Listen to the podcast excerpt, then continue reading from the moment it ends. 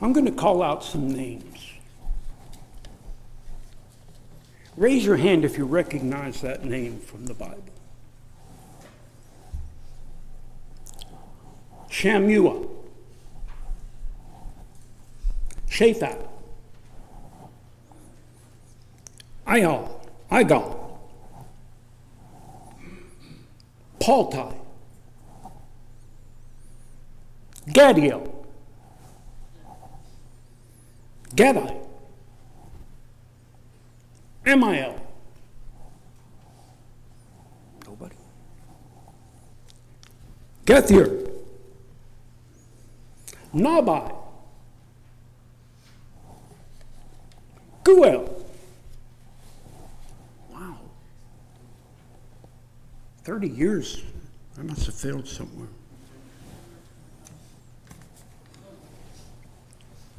How about Caleb? How about Joshua?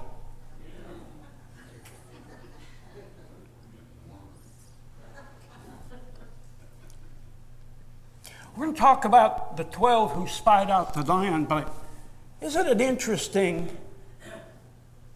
There were 10, and we have no idea what their names are. And there are two that I think everyone in this room knows exactly who they are Amen. Caleb and Joshua. And Caleb and Joshua were unique. We'll talk about it, but basically, while all the others failed, failed miserably, Caleb and Joshua were great successes, if you will, for God. Now you can go to Numbers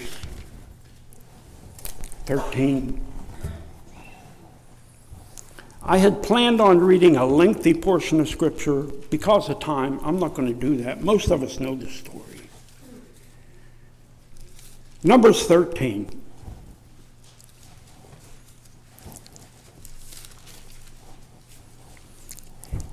Right there in the early part of Numbers 13, all those names are listed. Your assignment for next Sunday is to have them memorized in order, spelled correctly. Sounds like my doctrines class. But in chapter 13, Moses assigns those 12 men to go into the promised land, spy it out. It's time to go in. And so they're assigned this responsibility and they go. They do what they're told to do go in and spy out this land, and then come back and give us a report because it's time for us to go in. We pick up in verse 26. It says, And they went and came to Moses and to Aaron and to all the congregation of the children of Israel unto the wilderness of Paran to Kadesh and brought back word unto them and unto all the congregation and showed them the fruit of the land. They brought a cluster of grapes so big they had to carry it on a pole between two men. And they told him and said, We came into the land whither thou sentest us, and surely it floweth with milk and honey, and this is the fruit of it. Isn't that a good recommendation? Look at the next word. Nevertheless, the people be strong and dwell in the land, and the cities are walled and very great. And moreover, we saw the children of Anak there. Hey, time out. The children of Anak are giants.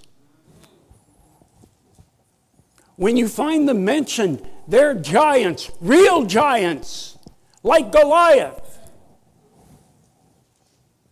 And they said, That's what we saw.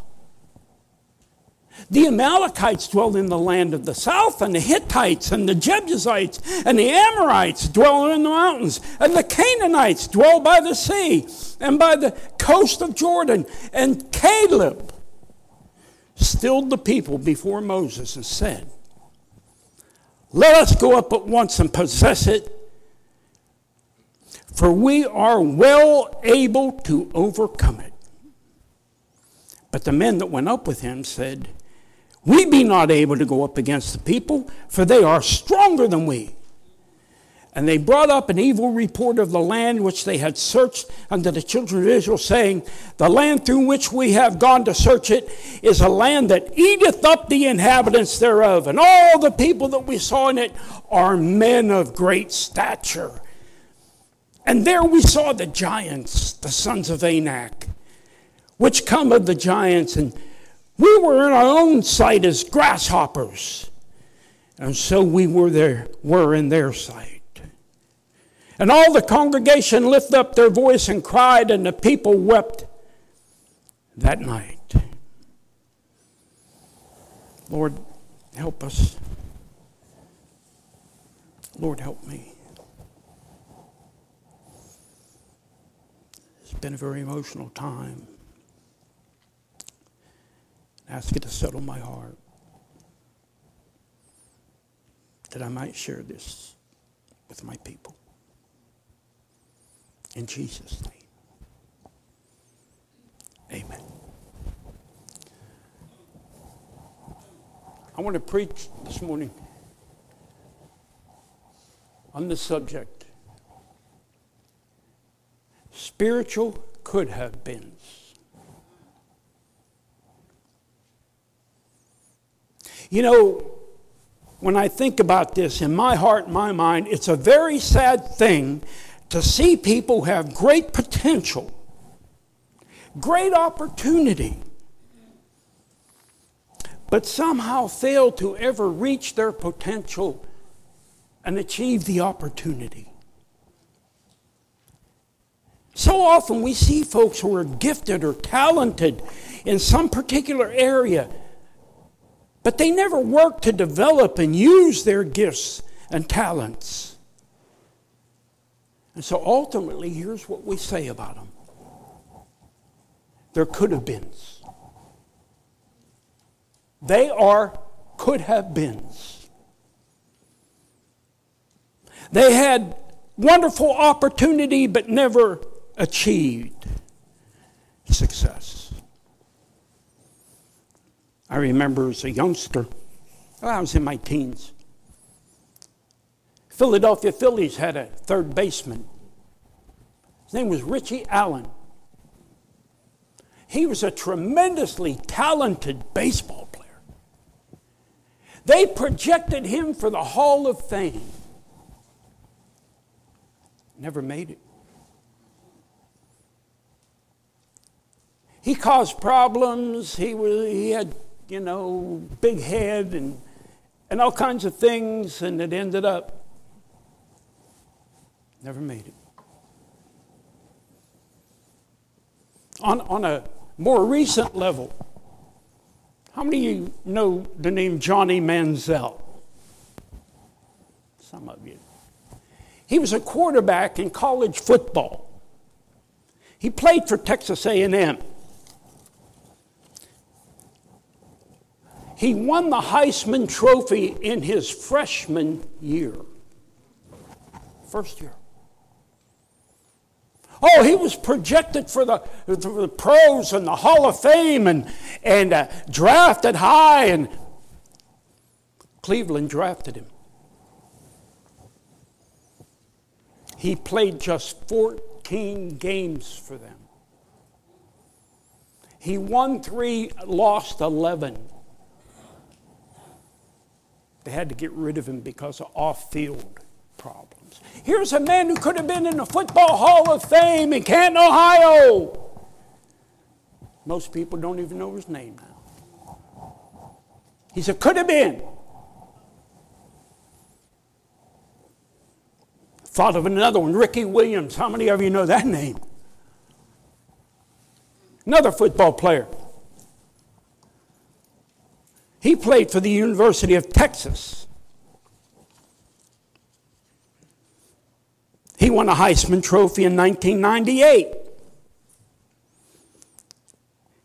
He was a running back that was projected for the Hall of Fame again. He was drafted by New Orleans in their first round. He played for them two years. They traded him to Miami because he was trouble, had problems with marijuana and dope. He went to Miami. Miami gave him a shot. He played two years in Miami, and the next year he didn't even show up. And they said, Where are you? Are you playing football or not? He said, No, I'm going to retire and smoke dope. Another one could have been in the Hall of Fame. You don't even know his name. He said, Could have been. This morning in this text, we find some folks who had a tremendous opportunity to do great things for God. Their big chance, as we might say it. These 12 men whose names are listed for us are given opportunity to do something great, yet, as we read on in our Bible, we quickly learn only two of them seize the opportunity. Those other 10 could have been. I said all that because this morning we need to understand this. Each of us has a great potential for God. You believe it. I say it again each of us has a great potential for God. Amen. Every one of us has been given abilities and talents and opportunities to accomplish great things for the Lord. But we too have to seize our opportunities. It's a sad thing. As a pastor, we see it. So many Christians fail to ever reach their potential for God. Far too many waste their talents and their abilities and let the opportunities God has given them slip away. And ultimately, far too many Christians end up in that, that category. Could have been. I want to share with you some ways we can avoid Binga could have been. We can avoid that, number one. If we'll live by proper priorities, what are the priorities of your life? You have them. You may have written them down. Or maybe you just have them in your mind. Or maybe you've never really thought much about it. You just go about your life doing what you think is important, prioritizing what you think you should do first and most. That's prioritizing. But you see, as believers, God tells us we ought to have His priorities. But seek ye, what's the next word? First, the kingdom of God and His righteousness. And all these things shall be added unto you. We find in our story the ten spies had other priorities. What do you mean? Did you look at their report? Their priority was their comfort and their ease and their safety. That was the most important thing to them. Caleb and Joshua, they, on the other hand, put God's word and instructions as the priority.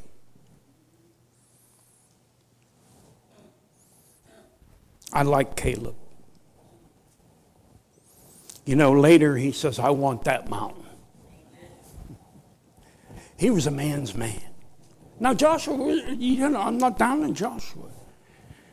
Just this testimony we find of Caleb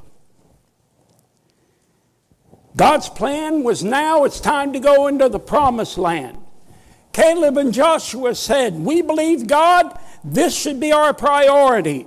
These other spies said, No, no, no, no, no. We can't do that. We don't have enough. Power. Blah, blah, blah. There's too many obstacles. Their priority, as I said, was ease and comfort. Joshua and Caleb, on the other hand, knew regardless of the cost, regardless of the sacrifices required, they had to put what God says and wants first. And really, that's how God wants us to live. But do we really do that? Do we have the right priorities? Are we looking for God's will and God's ways? You know, our relationship with Him should be number one priority. I don't know who it was who was preaching here. I think it was Brother Renzi. Talked about having a priority of your Bible and prayer and, and getting with God. I don't, I don't know how Christians just get out of bed and go to work and, and do what they're going to do, come home, have supper, do what they're going to do, go to bed, never talk to God, never crack the book.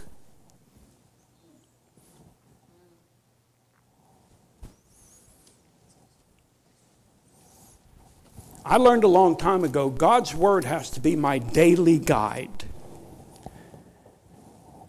This book of the law shall not depart out of thy mouth, but thou shalt meditate therein day and night. For then thou shalt make thy way prosperous, then thou shalt have good success. God's will ought to be our guiding principle.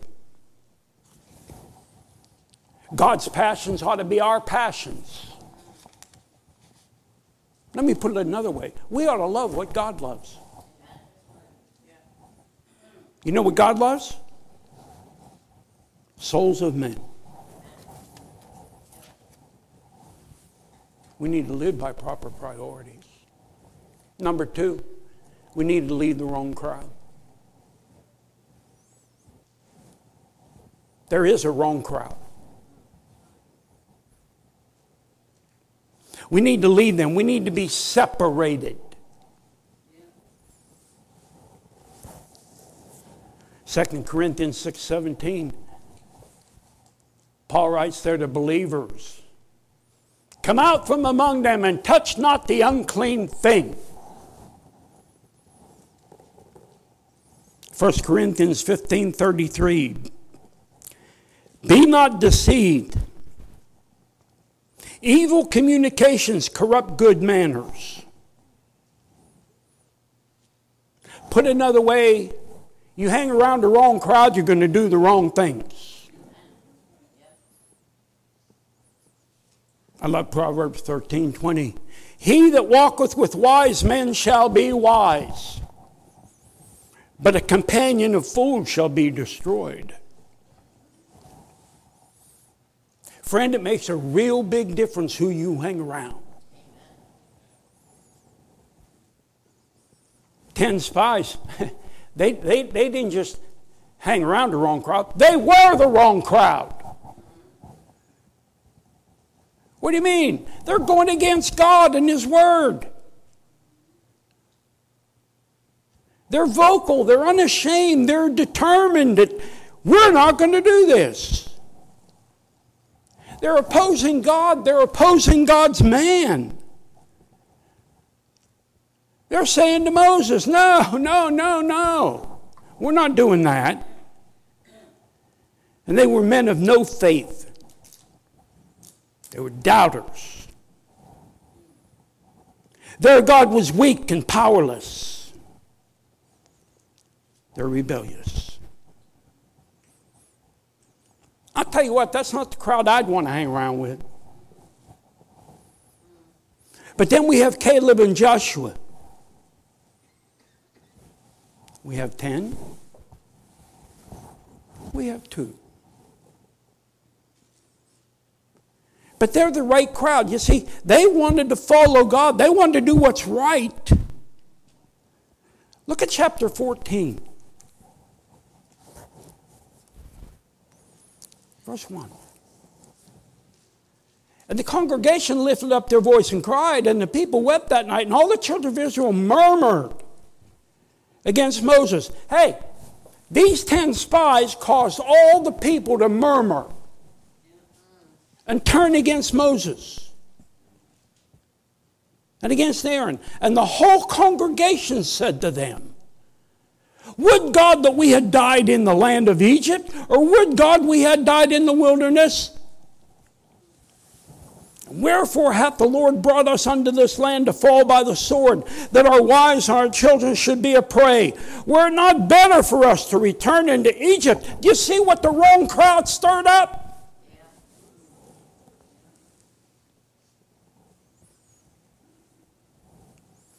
Verse 6. Joshua the son of Nun and Caleb the son of Jephunneh, which were of them that searched the land, rent their clothes. And they spake unto all the congregation of children of Israel, saying, The land which we pass through the search is exceeding good land. If the Lord delight in us, then he will bring us into this land and give it us a land which floweth with milk and honey. You know, I want you to notice something there. The 10 were the majority. Caleb and Joshua were the minority. But who was right? Many times we as believers are the minority. But who's right? When the minority is following God, the minority is right. Don't ever think because they have more numbers, they must be right.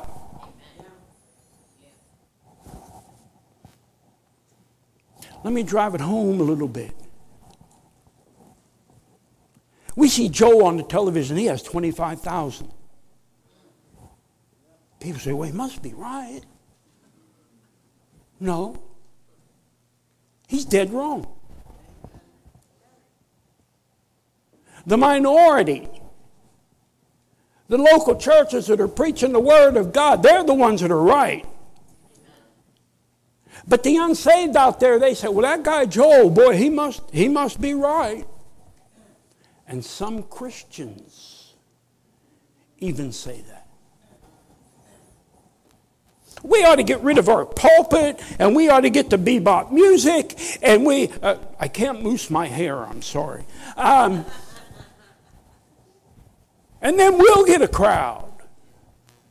I'm not interested in a crowd. God didn't call me to build a crowd.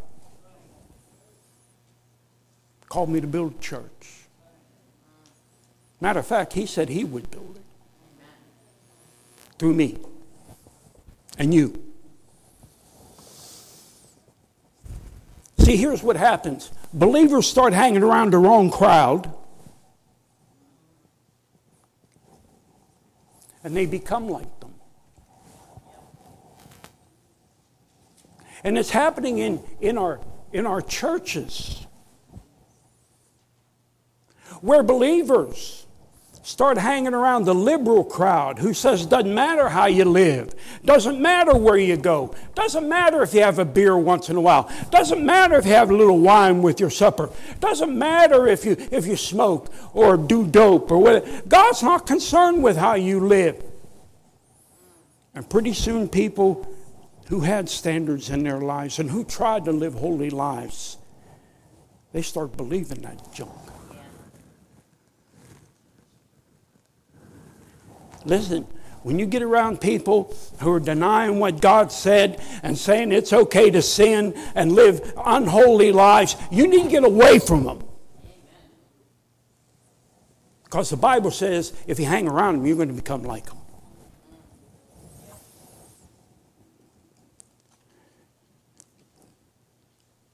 I'd like to spend more time there, but I've got to move on. Probably I rattled enough cages already. And then, if we're going to avoid being and could have been, we should not allow the world to intimidate us. Amen. The world I'm referring to is the heathen. And so often we let them intimidate us. Number one, there's a lot more of them than there is of us. And number two, seems like they have most of the resources and most of the power right now. Washington is against us. Would you agree?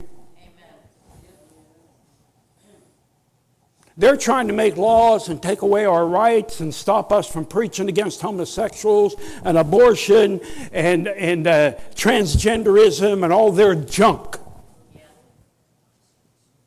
And they, they have the news outlets on their side.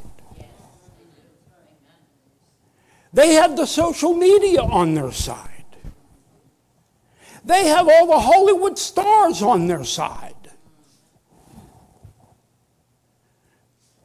They have that, what's that stupid show on television? Uh, the four women or five women. The view on their side. I've read some quotes that come out of that, that view. I don't think any of them have any brains. Stuff they say. We're fighting this transgenderism in, in, in, in our schools. They've got control of our children and they're pumping that into their head. And it seems like we're defeated. We can't win. Yes, we can. Because we have a God who is bigger than them. And that's what this story shows us. Caleb and Joshua, they said, hey, wait a minute. Our God is greater than them. The spies said, wait a minute, uh, look what's over there. We're, we're, we're afraid of those people. Why, there, there's a lot of them. They're strong. I think that's referring to numbers. A whole lot of them. And they have fortified cities. Okay, class, what's the first city they encountered when they crossed the Jordan? Who said that? Jericho. Remember the walls of Jericho? A fortified city with great walls. Did God have any problem taking that? Walk around the city every day for six days. On the seventh day, walk around the city, blow the horns, and yell, and the walls came tumbling down. But see, it takes faith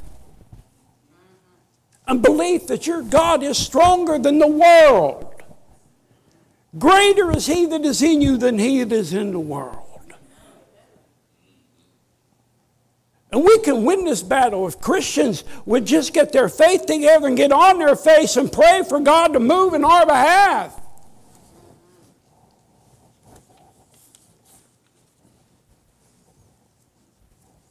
They were fearful of the giants. Pastor Fidena and I was talking about this.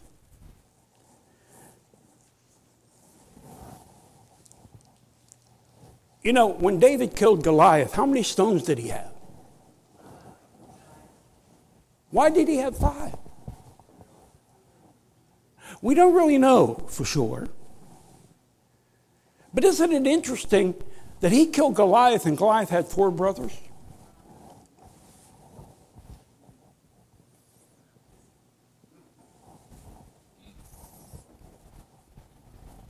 The stature of a man is not an issue with God.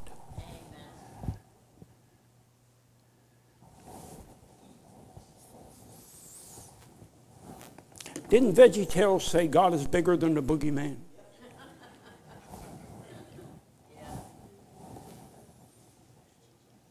These men are saying, these humans are bigger than us, so we, we can't fight them.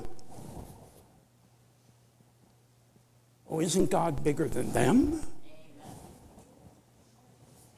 But they lost sight of all that. The world intimidated them.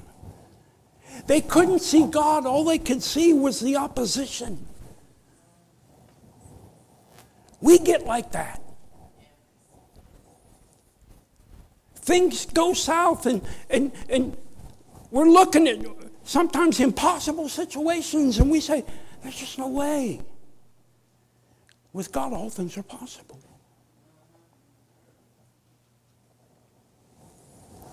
I came across this. Bob Jones Sr., bless his heart, he used to say some tremendous things. Sr. He says, A man is a fool who leans on the arm of flesh when he can be supported by the arm of omnipotence. lot of truth there. Caleb and Joshua weren't intimidated. They said, let's go for it. You know, the Bible says we should not fear man.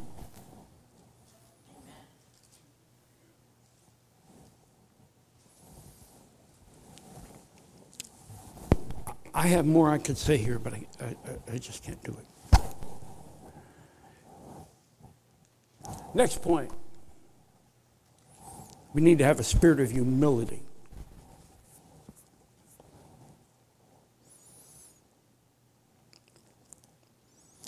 When these ten came back, they were all about them. This is what we say. We can't do this. But if we had time to read about Caleb and Joshua, we find them being very humble. We can't do this, but God can. Humility. We need some of that. The Bible says we're to humble ourselves before God. Too many believers have too much pride. The Bible says Joshua and Caleb rent their clothes. That means they tore them. And that was an indication of grief, sorrow, upset.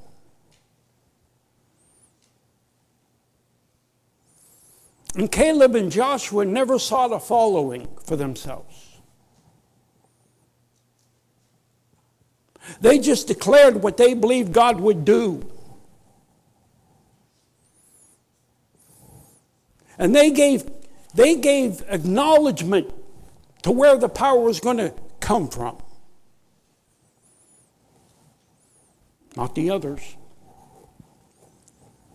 Looking at everything on this level, not this level.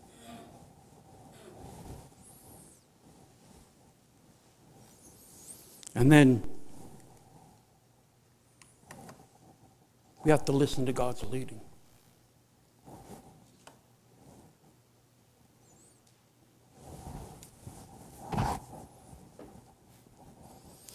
Do you know oftentimes God's leading don't make sense?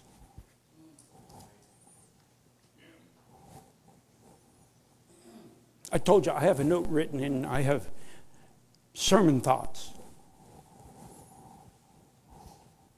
And I have that written down.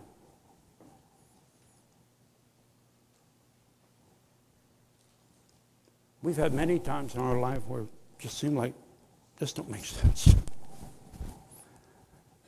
This, this isn't logical.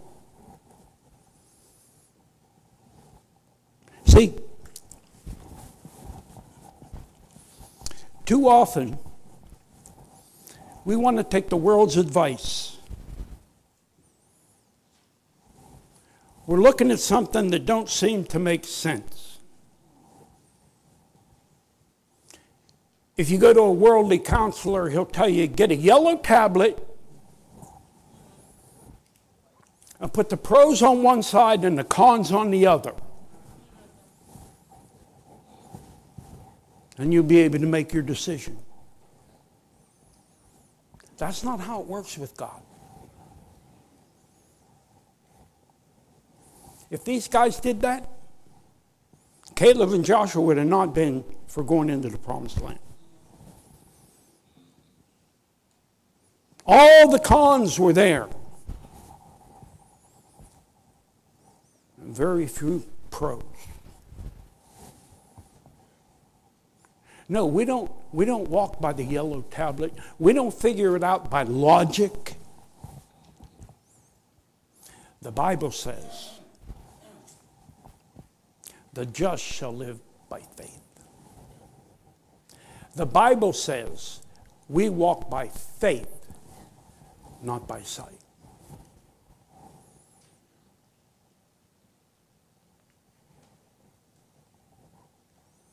I was thinking about this the other day and talking to the Lord about it.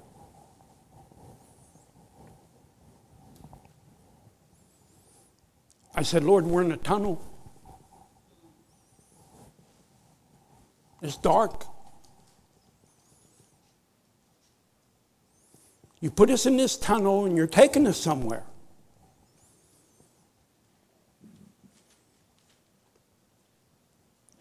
But it's dark and we can't we can see what's ahead.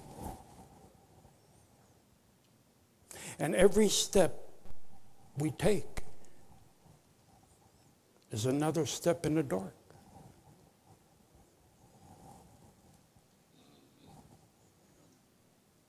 But we keep taking steps. Because the Bible says we walk by faith. You know, when you're in the dark and you're taking steps, you don't know what the next step is. You could step in a hole. You could step on a landmine. Perish the thought you could step on a snake.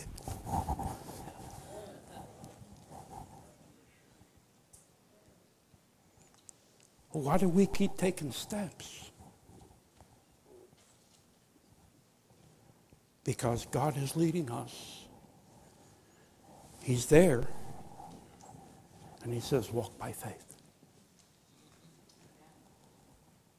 And one day we're going to keep stepping and stepping and stepping. And He'll bring us out of our tunnel.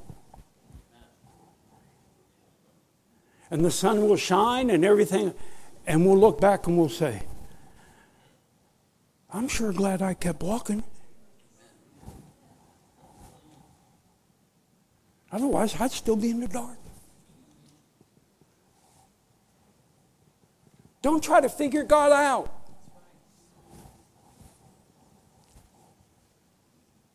I told somebody the other day, I don't know what God's doing. Somebody said, Your house sell yet? No what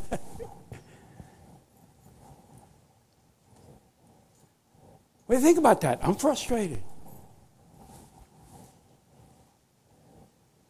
But I have to come back to I'm walking by faith. I don't understand it, but apparently God has a reason that we're not in Florida yet. I don't know what it is. So I just keep walking. Hmm? How about you? Things don't make sense. I can't do this. Just keep walking. Here's Caleb and Joshua. These spies are saying, they got fenced cities big walls. And there's so many of them. They named them all the Hittites, the, the Canaanites, the Hebiah, and the termites, and all. They're everywhere.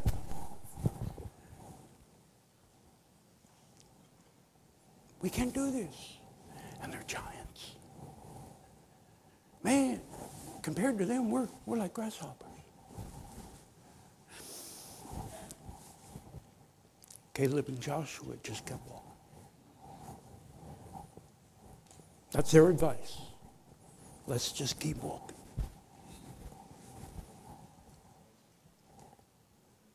Don't raise your hand, but how many of us have had the experience? We walked in the dark. We it didn't make sense. We didn't and when we got to the other side, we said, I'm sure glad I kept walking.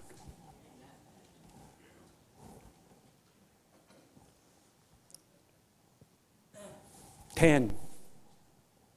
Not a person in here raised their hand and said, I know who that is. 10 names. I called two names, and just about every hand in here said, I know who that is. Ten were could have beens, two were successful for the Lord. Which one are you going to be? Going to be a could have been?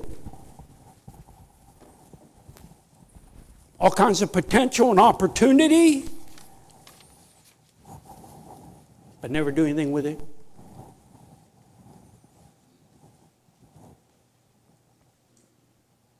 It's your decision. Let's bow our heads. Father, Thank you for Caleb.